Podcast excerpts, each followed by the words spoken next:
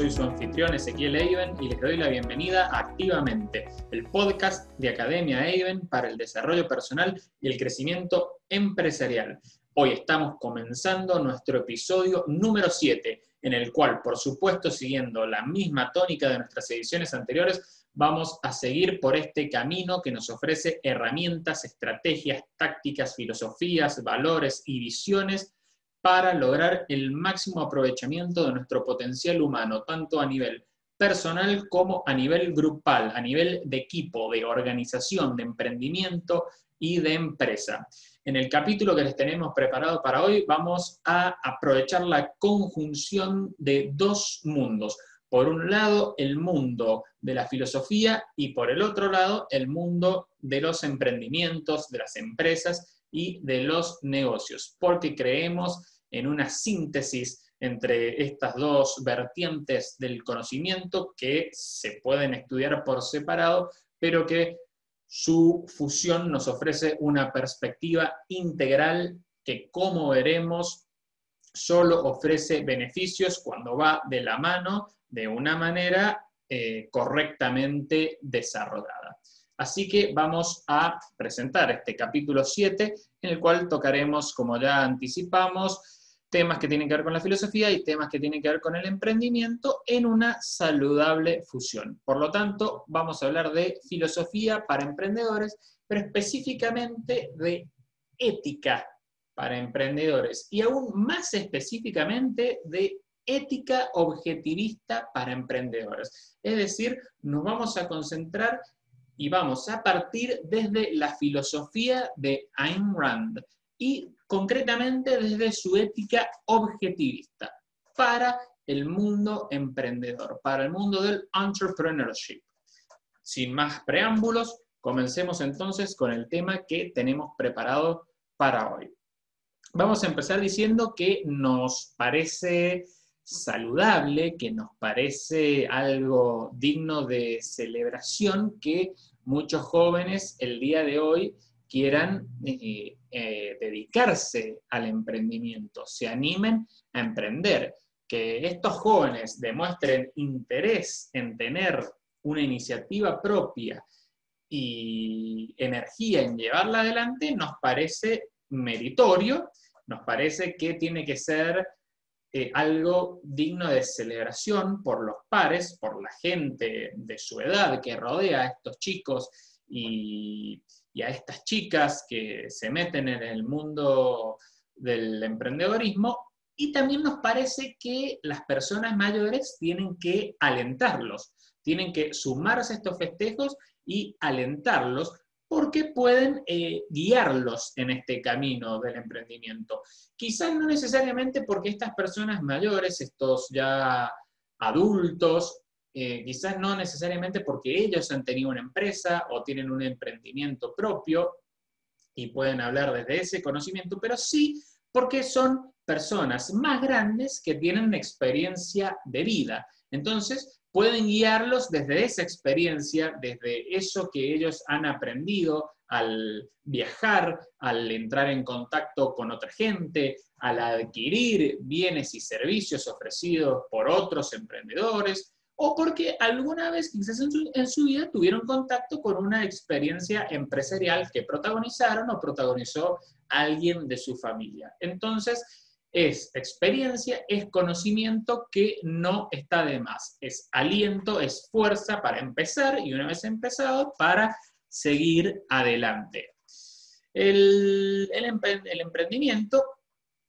eh, el su estudio, el entrepreneurship, ya tiene hoy en día sus propios módulos, sus propias materias para estudiar y para implementar. Podemos encontrar, por ejemplo, cursos digitalizados, cursos online, donde se enseña entrepreneurship directamente como si fuese una, una carrera, como si fuese un objeto de estudio que ya tiene su autonomía y su independencia a la hora de abordarse. Y aquí vamos a encontrar eh, diversas ramificaciones, perspectivas científicas y aportes que provienen de distintos ámbitos y que confluyen a la hora de la enseñanza para el, emprendimiento de manera adecuada, por decirlo de alguna manera. Y acá vamos a encontrar conocimientos de neurociencia, vamos a encontrar conocimientos de psicología motivacional, vamos a encontrar conocimientos atinentes a los recursos humanos, vamos a encontrar conocimientos atinentes a la administración de empresa, eh, también algo que tiene que ver con el derecho, y bueno, por supuesto, eh, disciplinas que cada una aporta de su lado y que en base a esto, bueno, se puede hablar de una, una materia, una ciencia, una perspectiva propia del eh, emprendimiento en, los días que nos toca vivir ahora. Antes no se estudiaba la materia emprendimiento o la carrera emprendimiento. Hoy podemos encontrar iniciativas educativas que ya están directamente abocadas a este asunto en particular. Em, y bueno, eh, con todo este enriquecimiento proveniente de otros lados y con esta autonomía empresarial o emprendedora, consideramos que a la hora de mentorear, de hacer coaching, de acompañar y de favorecer estos jóvenes emprendedores, que no necesariamente tienen que ser jóvenes, decimos jóvenes porque, bueno, son los que recién están empezando y los que están en edad de maduración y de absorber nuevas visiones de una manera quizá eh, más propicia que una persona mayor que ya ha formado a lo largo de toda su vida su escala de valores, aunque nunca quizás nunca es tarde para ellos para cambiar, por supuesto. Pero bueno, concentrémonos nuevamente en esta figura del joven emprendedor.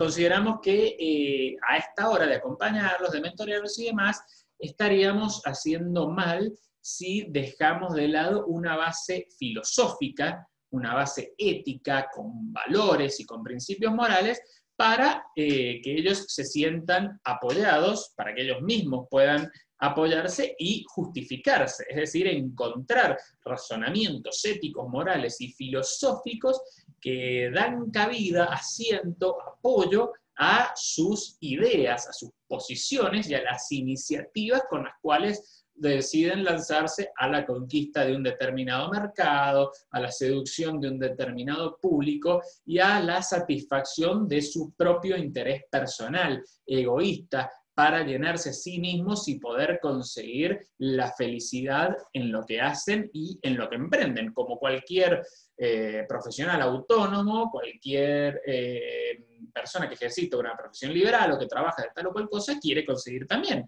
una felicidad en su trabajo y en lo que hace rutinariamente, a lo que dedique sus horas en el día a día. Y consideramos que la ética objetivista de Ayn Rand eh, puede cumplir con creces este papel de orientación ética, de orientación moral. Y esto lo vamos a comprobar de manera muy rápida una vez que agarramos los escritos filosóficos de Ayn Rand, tanto los que son de ficción como los que son de no ficción, es decir, sus novelas o sus historias, como también sus artículos eh, y sus ensayos recopilados en, libros filosóficos que son eh, de no ficción. Eh, empecemos entonces abordando un poco lo que son sus libros de ficción y más específicamente sus dos novelas más conocidas y más aclamadas, que por supuesto para un público conocedor de la obra de Ayn Rand va a saber que me estoy refiriendo a Atlas Shrugged, La rebelión de Atlas, como se traduce al español, y The Fountainhead, traducida al español como El manantial. Allí nos vamos a dar cuenta que sus eh, personajes, sus héroes eh, protagonistas, como John Galt, Francisco D'Anconia, Ragnar Daneshold, eh, Hank Rearden en La Rebelión de Atlas, sin olvidarnos, por supuesto, de la principal figura a lo largo de sus páginas que más, que más de cerca se sigue su historia, que es Dagny Taggart, vamos a encontrarnos con ellos y vamos a encontrarnos en el manantial con el arquitecto Howard Rourke, por ejemplo, vamos a ver que son personas profundamente racionales, profundamente racionales, con un espíritu empresarial a flor de piel y, con este espíritu emprendedor, ¿no? Que, se nota, que corre por como la sangre eh, en sus venas. Y van a tener eh,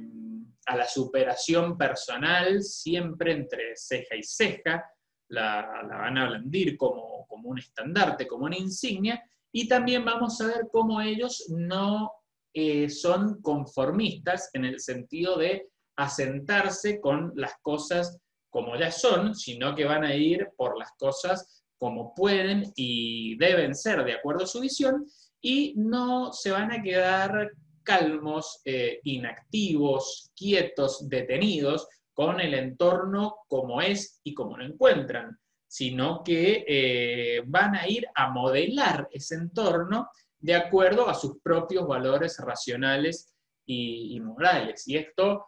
va a ser un ejercicio habitual en sus, en sus devenires y en el camino que van recorriendo a lo largo de eh, estas historias de, ficción, pero que, como la propia Ingram dice, intentan presentar al, al hombre, a la mujer, al individuo ideal, y que esto puede ser alcanzado por nosotros, los hombres de carne y hueso, aquí en la Tierra. No son meras abstracciones literarias imposibles de realizarse aquí en, la realidad material. Por otro lado, tenemos los ensayos, los escritos de no ficción de Ayn Rand, y los vamos a encontrar compilados en libros de gran valor como La virtud del egoísmo, capitalismo, el ideal desconocido y filosofía, quien la necesita, por mencionar algunos. Y acá vamos a ver que eh, en todos ellos, de una manera muy coherente y muy integrada, se favorece al capitalismo laissez-faire, al capitalismo como el sistema que reconoce y respeta los derechos individuales, incluidos entre estos el derecho de propiedad, muy caro, muy importante en el mundo empresarial, en el mundo de los negocios. Y eh, mm, se, favorece al capitalismo, se lo pondera, como el sistema en el cual, eh, por supuesto, se desarrolla la libertad de comercio, la libertad comercial, la libertad de mercado, un mercado mm, desregulado, como quería Ayn Rand, que se hacía llamar radical del capitalismo, es decir, un extremista del capitalismo desregulado, no entorpecido por directivas de burócratas que solamente pueden perjudicar la libre iniciativa, conducir a malos resultados económicos y, por supuesto, violan moralmente los derechos individuales de los actores en el mercado. Eh, también en estos ensayos no solamente se defiende al capitalismo como sistema, sino que se defiende a sus principales actores dentro del mismo, que son los capitalistas y los empresarios. Se protege a los empresarios como la, la minoría más atacada por políticos, por burócratas y por agentes culturales y por portavoces del colectivismo en cualquiera de sus versiones. Eh, fascismo, socialismo, comunismo y, bueno, distintas variantes de economía mixta e intervencionismo. Entonces dice Ayn Rand que este es un castigo injusto porque eh, desconoce la, importancia que tienen los, los seres productivos, las personas que producen, como lo que son, que son los motores del mundo, son los que generan la riqueza que otros y que el resto de la sociedad logra disfrutar cada vez que adquieren sus productos, consumen sus servicios y mejoran ampliamente su calidad de vida gracias a los bienes que produce esta gente que dedica su esfuerzo racional a descubrir hechos de la realidad, hechos de la naturaleza, aplicarles eh, la habilidad humana para transformarlos en recursos cada vez más beneficiosos y que, bueno, esto catapulta a las personas a el siguiente nivel de vida, mejorándose más. De modo que una persona, por ejemplo, hoy eh, que podría considerarse económicamente de clase baja, quizás tiene acceso a más bienes y a una mejor calidad de vida que la más rica de las personas hace cuatro o cinco siglos, que estamos hablando por ahí de señores feudales o incluso de eh, la época hace tres, cuatro siglos de monarquías absolutas, reyes eh, con un derecho divino a estar en el en el, puesto de poder en el cual se encontraban. Bueno, todo eso ha sido logrado gracias a personas productivas y, bueno,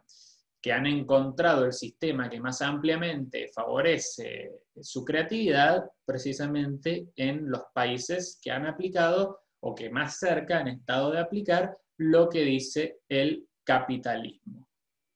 Veamos entonces, de acuerdo al escrito por Ayn Rand, eh, tanto en sus libros de ficción como en sus libros de no ficción, y nos vamos a referir más concretamente a lo que dice en La virtud del egoísmo y en La rebelión de Atlas, veamos lo que esta mencionada ética objetivista puede ofrecerle a los emprendedores, a los protagonistas del ecosistema emprendedor. Lo que puede aportar esta filosofía, esta ética objetivista al ecosistema emprendedor, para que eh, los jóvenes tengan una referencia de lo que es su propia valía, de lo que vale, de lo que valen ellos mismos y eh, la importancia de lo que aportan, de lo fundamental que resultan sus iniciativas, siempre teniendo en cuenta en primerísimo lugar el interés propio, el egoísmo, y luego, por supuesto, con el impacto que logran generar en las sociedades en las cuales viven, si bien no sea la principal fuerza motora por la cual ellos deciden emprender. Explica en Rand entonces que los tres valores cardinales de la ética objetivista son razón, propósito y autoestima. Y las tres virtudes correspondientes son racionalidad, productividad y orgullo. Vamos ahora a desarrollar un poco cada uno de ellos de acuerdo a lo que ella escribe en sus libros y bueno, un poco también agregando nuestras propias expresiones para conocer más en profundidad en qué consiste cada uno de estos conceptos, ya sean valores, ya sean virtudes, y luego, bueno, irlos encajando en este mundo emprendedor para sostener la premisa que hemos dicho que van a resultar beneficiosos beneficiosos para ellos. Eh, primero, me gustaría, eh,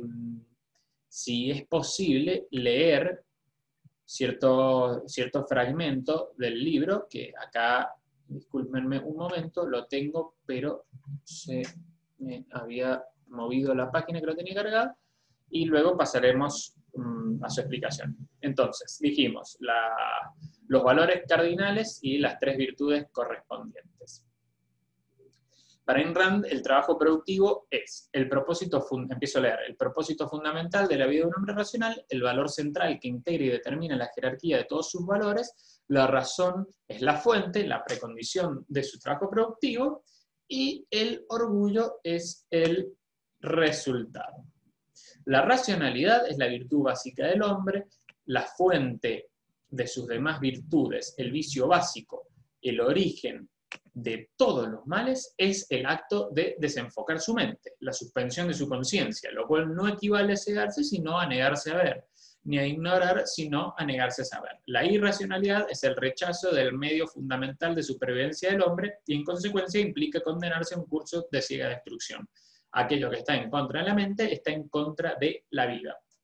La virtud de la racionalidad es el reconocimiento y la aceptación de la razón como la única fuente de conocimientos que un hombre puede poseer, su único juez de valores y la única guía para sus acciones. Significa el compromiso total de mantenerse en un estado de atención consciente y plena, con una concentración mental absoluta en todas circunstancias, en todas las elecciones, en todas las horas de vigilia. El compromiso de lograr la más completa percepción de la realidad al alcance de cada persona y una constante y activa expansión de la percepción personal, es decir, del conocimiento personal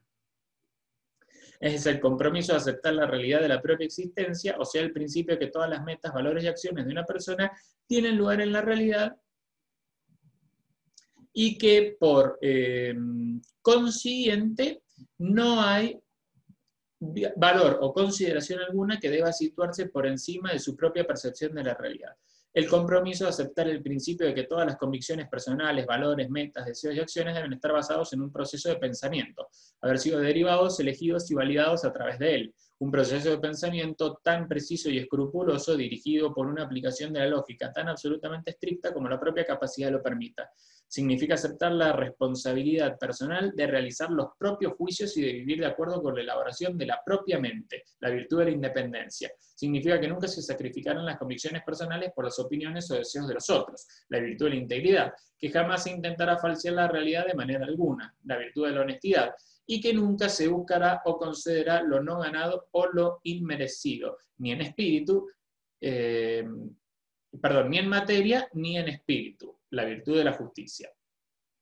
Acá nos vamos a adelantar un poquito y vamos a ir a la virtud de la productividad, que dice Ayn Rand que es el reconocimiento de que el trabajo productivo es el proceso mediante el cual la mente del hombre sustenta su vida, el proceso que lo libera de la necesidad de ajustarse al entorno, como hacen los animales, y que le da el poder de ajustar el entorno a sus necesidades. Así llegamos a la explicación del trabajo productivo. Dice, el trabajo productivo es el camino para los logros ilimitados del hombre y reclama lo más elevado de los atributos de su carácter, su habilidad creativa, su ambición, su autoafirmación, su negativa a aceptar la responsabilidad por desastres que no provocó, su dedicación a la meta para rediseñar la tierra a imagen de sus valores. El trabajo productivo no significa la realización no deliberada de movimientos en alguna tarea, sino la prosecución de una carrera productiva elegida conscientemente en cualquier línea del esfuerzo racional, grande o modesto, y en cualquier nivel de habilidad. Lo significativo aquí no es el grado de habilidad de un hombre ni la importancia de su labor, sino el aprovechamiento de su mente en su máxima capacidad posible. Y llegamos al em, orgullo, que dice Rand que es el reconocimiento del hecho de que uno es su mayor valor y que como todos los valores del hombre debe ser ganado que de todos los logros alcanzables, el que hace posible a todos los demás es la creación de nuestro propio carácter, nuestras acciones, nuestros deseos, nuestras emociones son producto de las premisas sostenidas por nuestra mente. De que así como un hombre debe producir los valores físicos que necesita para mantener su vida, también debe adquirir los valores de carácter que hacen que su vida valga la pena. Así como el hombre es un ser que genera su riqueza, también es un ser que genera su alma. Esto está incluido también en la rebelión de Atlas. La virtud del orgullo puede describirse mejor con el término de ambición moral, que significa que uno de ganarse el derecho a considerarse a sí mismo como el valor máximo, al lograr la propia perfección moral. Bueno, aquí habiendo leído el texto de primera mano de Ayn Rand, podemos ir haciendo un resumen para eh, explicarlo también más brevemente con nuestras palabras y adaptarlo también al mundo emprendedor. Entonces, la razón siguiendo otras conceptualizaciones de Ayn Rand y conjugándolas con este también, es la facultad que nos permite identificar e integrar la información proveída por los sentidos y sostenerla como valor, es decidirnos a pensar, a conocer, a entender, a no funcionar por eh, default. El propósito es el valor que nos sirve para integrar jerárquicamente todos los demás valores y que para la vida racional de la persona se asocia a su trabajo productivo y a su felicidad. Y por último, autoestima es la certeza inviolable de que nuestra mente es competente para pensar y de que somos dignos de vivir y de ser felices. Conceptualización que también vamos a encontrar en la rebelión de Atlas y por supuesto en el nuevo intelectual que reúne algunos de los discursos más importantes de los personajes de la rebelión de Atlas. Pasemos ahora a la mención de las virtudes. La virtud de la racionalidad entonces es aceptar que la razón es nuestra única fuente de conocimiento, que eh, tenemos un compromiso de mantenernos enfocados y con atención plena, y incluye también la dedicación a la expansión constante de nuestro conocimiento. Por su lado, la virtud de la productividad es el reconocimiento que mediante nuestro trabajo productivo logramos nuestro sustento, por lo que nos esforzamos y ponemos en marcha nuestras habilidades para conseguirlo. Y finalmente la virtud del orgullo, sostenernos en nosotros mismos como el mayor valor, entendiendo que tenemos que ganarnos ese valor mediante el forjamiento eh, de nuestro carácter. Ahora sí, preguntémonos, ¿cómo aplicamos este contenido filosófico en el mundo emprendedor? Pues bien, logrando que emprendedores sostengan estos valores y practiquen las virtudes objetivistas a través de la explicación de su poder y su necesidad. Entonces, expliquemos a los emprendedores el poder que tiene la práctica de estas virtudes, el sostenimiento de estos valores y la necesidad que tienen ellos mismos también de sostenerlos, porque pueden ser excelentes personas en el ámbito empresarial o emprendedora con muy buenas ideas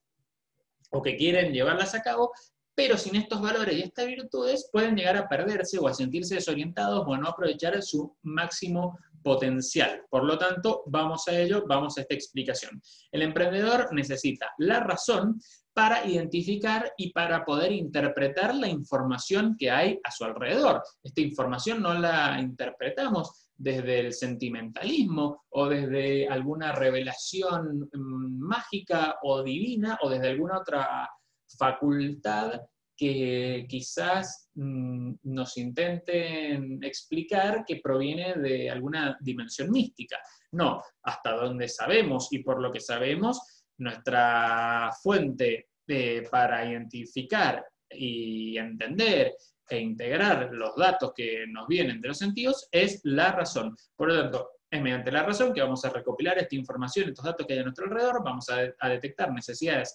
insatisfechas de otra gente en el mercado y vamos a delinear nuestros propios intereses para encarar nuestro negocio. Usando la razón, el emprendedor va a generar ideas eh, originales o visiones innovadoras y va a descubrir estas oportunidades de mercado. Eh, el propósito va a ser la fuerza movilizadora para el emprendedor, va a ser su norte, lo que tiene que lo va a mantener en camino, le va a dar esta motivación para poder conseguir sus metas, sus objetivos. Es el porqué de lo que hace el valor frente al cual va a subordinar el resto de sus valores de manera que estos se integren coherentemente en su escala jerárquica. El propósito va a aclarar el panorama del emprendedor y le va a brindar energías para embarcarse en la aventura de emprender, en su aventura comercial. Y su autoestima le va a recordar en todo momento que él es capaz, que es competente, que tiene lo, lo que se necesita para lograrlo le va a decir que no renuncie a sus sueños porque la recompensa viene, a veces más tarde, a veces más temprano, pero viene para quien se esfuerza y le va a hacer saber en todo momento que él es portador de la flama de la idoneidad, que él tiene lo que se requiere para triunfar, para iniciar, para continuar, para finalizar y para volver a empezar. Entonces, ¿qué pasa cuando los emprendedores no sostienen estos valores? Lo que vamos a escribir a continuación. El emprendedor que no usa la razón no puede conceptualizar ideas, entonces no le va a dar una base a su iniciativa y apenas se va a mover por percepciones de lo que va a creer rentable, posible o estimulante. Sin propósito no va a saber hacia dónde encarar, ni qué va a conseguir, ni por qué molestarse en empezar, y sin autoestima no va a tener la interés ni la reserva de combustible suficiente para arrancar su negocio. Y suponiendo que llegue el caso en que logra arrancar su negocio, si logra hacerlo, le va a costar muchísimo continuarlo pero tanto en uno como en otro caso no va a disfrutar de la experiencia, no va a tener autoestima, no va a poder disfrutar de la experiencia. Por lo tanto, son fundamentales los valores, pero no solamente eh, sostenerlos eh, de cualquier manera o cualquier valor, sino hacer hincapié en estas tres claves fundamentales que no nos puede faltar. Y también hay que saber, ya que venimos hablando de valores, pero también de virtudes, que no hace falta solamente sostener estos valores, sino que tienen que llevarse a cabo, tienen que traducirse en prácticas virtuosas que nos van a permitir la materialización en este mundo externo de lo que sostenemos racionalmente en nuestra mente. Por lo tanto, la racionalidad, ¿en qué va a ayudar? ¿En qué va a cooperar? ¿Y por qué es fundamental? Bueno, porque le va a permitir trazar un plan de negocio, eh, establecer metas apropiadas, capacitarse con los mejores, entrenar a su equipo, no depender de circunstancias azarosas, ni extraviarse en lo que vamos a llamar maremotos sentimentales descontrolados que se alejan de los hechos de la realidad. A veces se puede estar sintiendo mm, de mala manera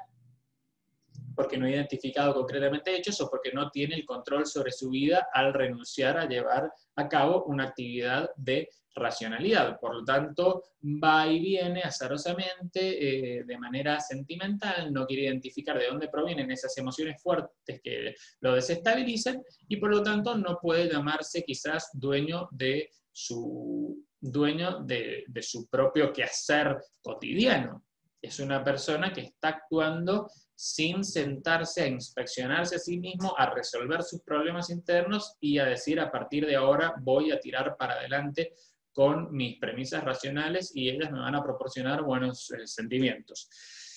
Eh, ¿Qué pasa con la productividad? Bueno, le va a permitir crear, le va a permitir innovar, le va a permitir fabricar, multiplicar, probar de nuevo, probar distinto, eh, lanzarse al mercado, satisfacer cada vez más clientes, expandir su línea de productos, digitalizar sus negocios, eh, sus negocios o abrir cada vez más establecimientos o oficinas comerciales, en el caso que tenga eh, una iniciativa completamente física o incluso puede ser mixta y avanzar en el plano físico con más locales y en el plano digital con un e-commerce, con mayores tiendas online y, demás. O con la creación de infoproductos, perdón. Em, y finalmente, el orgullo le va a permitir reconocer el éxito, felicitarse por sus logros, reconocer el trabajo de quienes lo rodean, contenerlos a ellos en épocas que sean turbulentas y mantenerse de pie frente a los desafíos recurriendo a la fuente inagotable de la pasión por la propia vida y de lo que se hace con ella. Recordemos que ya habíamos hablado del trabajo, que ya habíamos hablado de la felicidad y ahora uniéndolos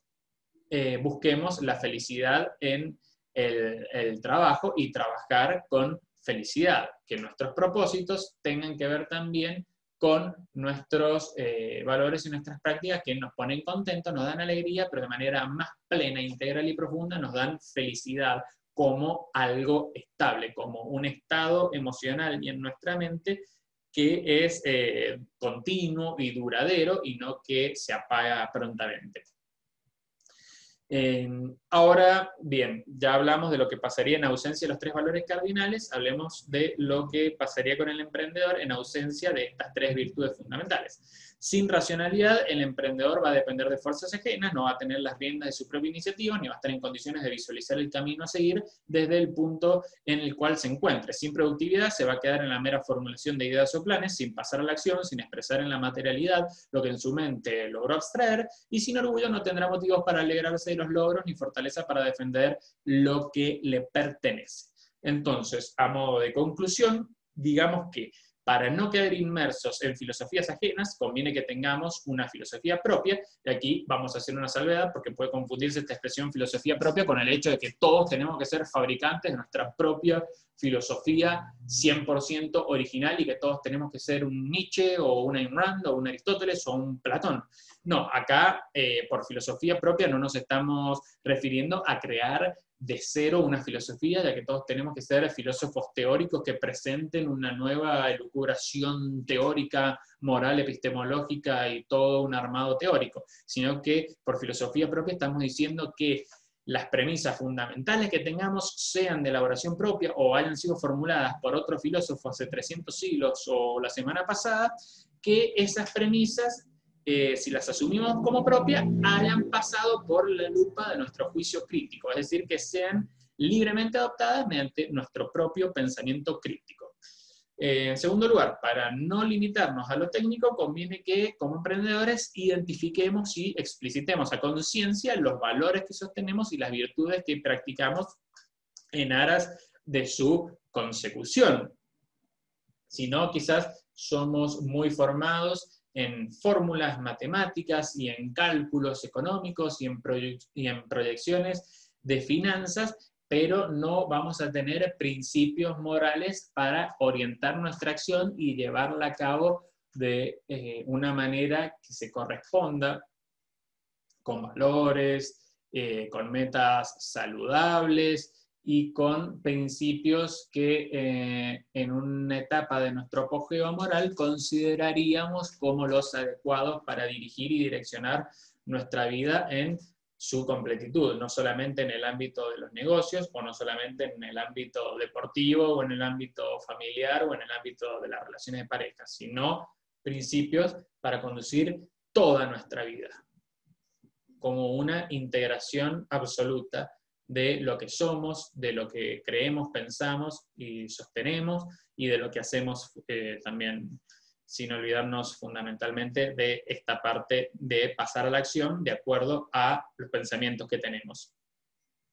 Y luego, por último, para que la visión de nuestro emprendimiento sea integral, hagamos que nuestra visión filosófica recorra transversalmente nuestra visión de negocio. Tiene un poco que ver con lo que vimos recién, pero ahora específicamente de acuerdo a la visión del negocio. No los vamos a ver como dos cuestiones divorciadas, ni siquiera como una mera unión por conveniencia, sino como algo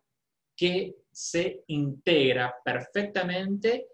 y para beneficio. Es decir, como un matrimonio lleno de amor, perfectamente integrado. Vamos a implementar nuestra visión de emprendimiento con los conocimientos en filosofía, con los conocimientos en el negocio y vamos a tener una visión filosófica que recorre nuestro emprendimiento. Entonces, para lograr esta integración de filosofía y entrepreneurship, esta integración de ética objetivista y los negocios, en fin, para querer juntar e integrar la, la ética, los valores, los principios morales nuestros emprendimientos tenemos esto a disposición. Para todo esto que estamos mencionando de filosofía, emprendimientos y empresarialidad, tenemos disponible la filosofía de Ayn Rand y concretamente la ética objetivista de Ayn Rand para acompañar todos nuestros emprendimientos y que logremos hacerlos y llevarlos a cabo con entereza moral, con buenos valores y fundamentalmente también con prácticas virtuosas. Somos una sola persona, somos un solo individuo, cada uno de nosotros, por lo tanto no nos dividamos en la formación de nuestro carácter por fuera de los negocios y en la formación de nuestros valores y nuestros quehaceres en el mundo de los negocios. Fusionemos, integremos una visión filosófica con nuestra visión emprendedora y para ello sepamos que podemos valernos de la filosofía de Ayn Rand y concretamente de su ética objetivista. Tengamos en cuenta entonces razón,